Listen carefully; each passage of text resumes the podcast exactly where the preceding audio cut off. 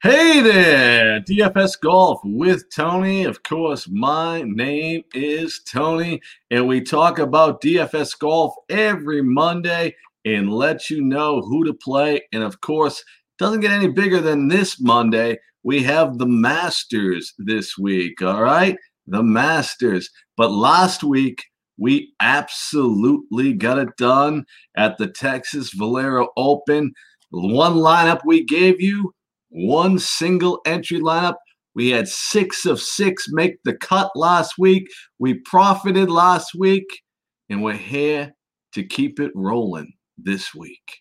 The Masters. You say, Tony, how are we going to go about it? And I'm going to tell you, we need six of six this week. We're looking at a course where we've got 85 players. About 15 of them are going to eliminate themselves because they've been around for 20 years and they won a Masters once and they get to continue to play in this event. So all of a sudden now we're down to 65 real golfers. If you're within 10, you're going to make the weekend. And you say, Tony, Tony, Tony. That doesn't leave a lot of guys getting cut. It shouldn't unless we have a runaway leader. And I think when you look at this week, there's three ways to look at it. And I think you got so many shows and you get so many people giving picks these days that you can get too much information. I think one thing that really matters in this event this week course history. You're going to have a lot of guys that debate the relativity of course history. Remember, this is the only tournament on the PGA Tour where you're not able to get out to the green and pull out your little book and tells you about every single inch of the green. You can't do that, the Masters. They don't allow you to have a book. You got to go out there, you got to read the putt, and you got to figure out the putt. So you do have an advantage if you've played this course at all.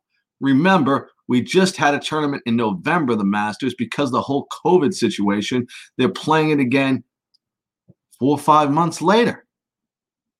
But the weather could be different, different time of year. They expect the greens to be faster this than it was in November. Here's what I'm going to do I'm going to go with guys that have played well.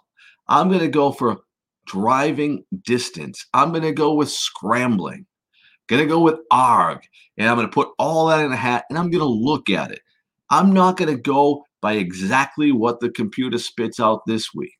I'm gonna bring past history into play, and then we just got some guys that are in this contest that are playing good golf that their salaries are too low, and I'm going to price enforce.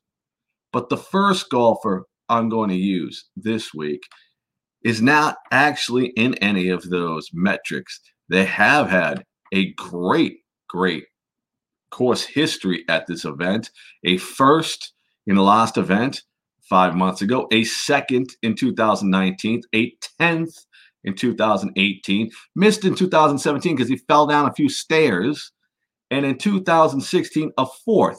So four top 10s out of the last five. That's Dustin Johnson. If you go by what we're seeing for percentages, Dustin Johnson is going to be owned somewhere around 14 or 15% at best. At 11,500, you look at Johnson not playing well as of late. I look at it like this, though. He was out early in match play.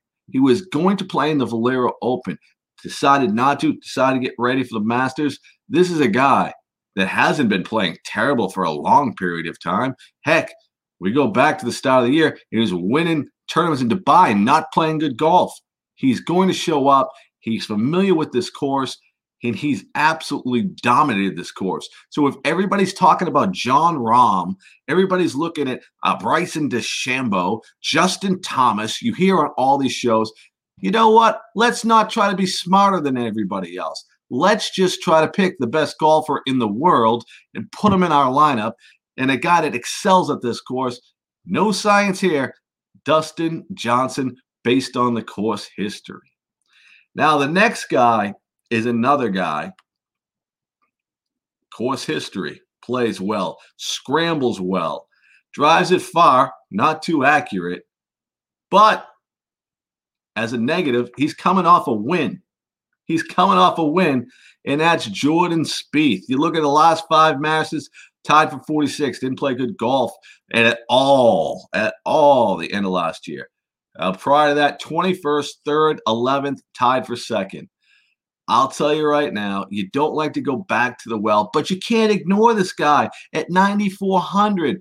I think people will ignore him because he won last week. I think if he didn't win last week, people would be all over him.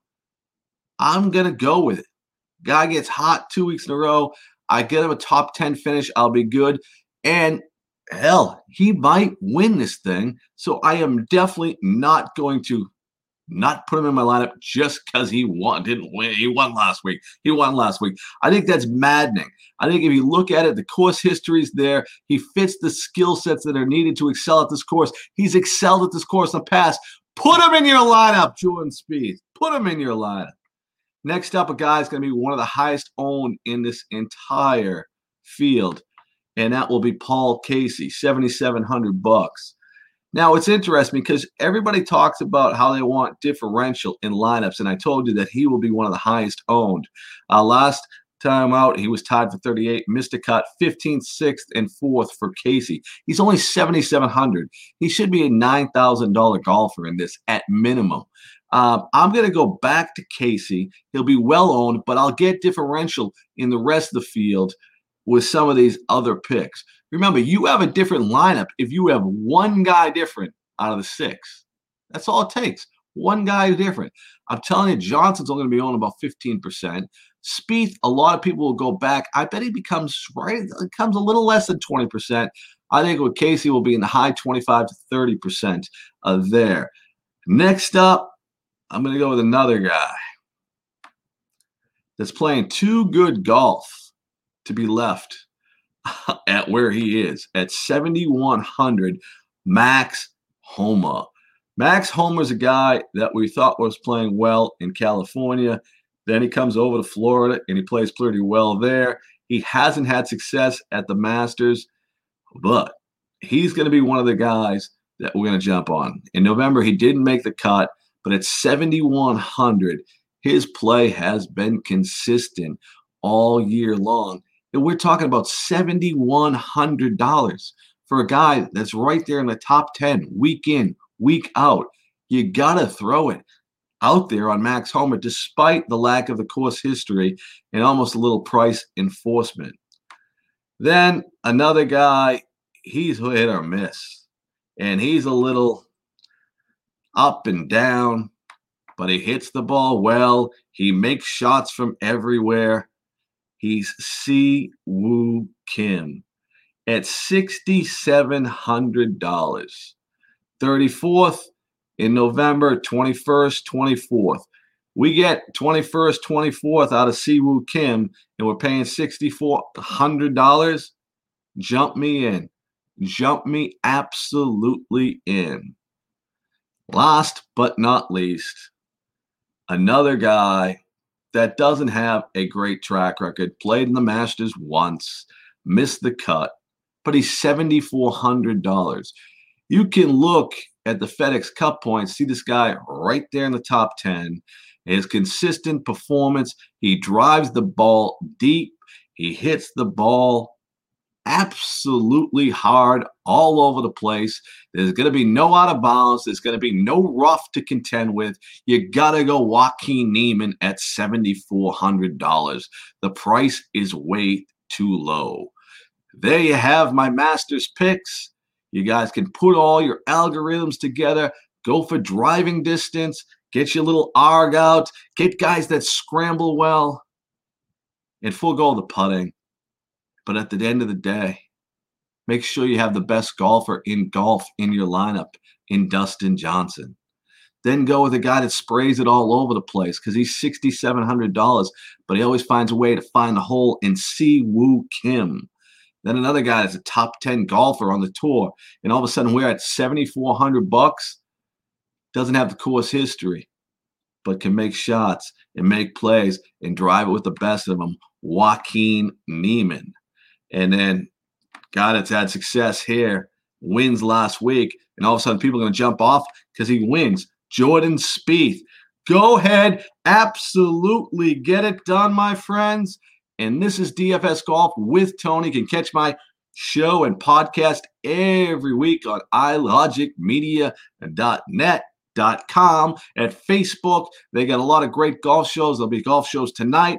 There'll be other golf shows tomorrow night. You can go and check out all written materials if you can still read these days. I don't know how many people still read these days at iLogic Media. So go ahead and grab that and get it done. Good luck with the Masters, folks. Sometimes we think it over too much. We come up with crazy statistics.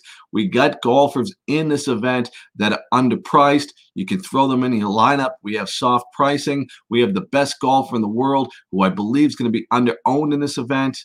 Jump on it. Don't overthink it. Tony Sincata, DFS Golf with Tony.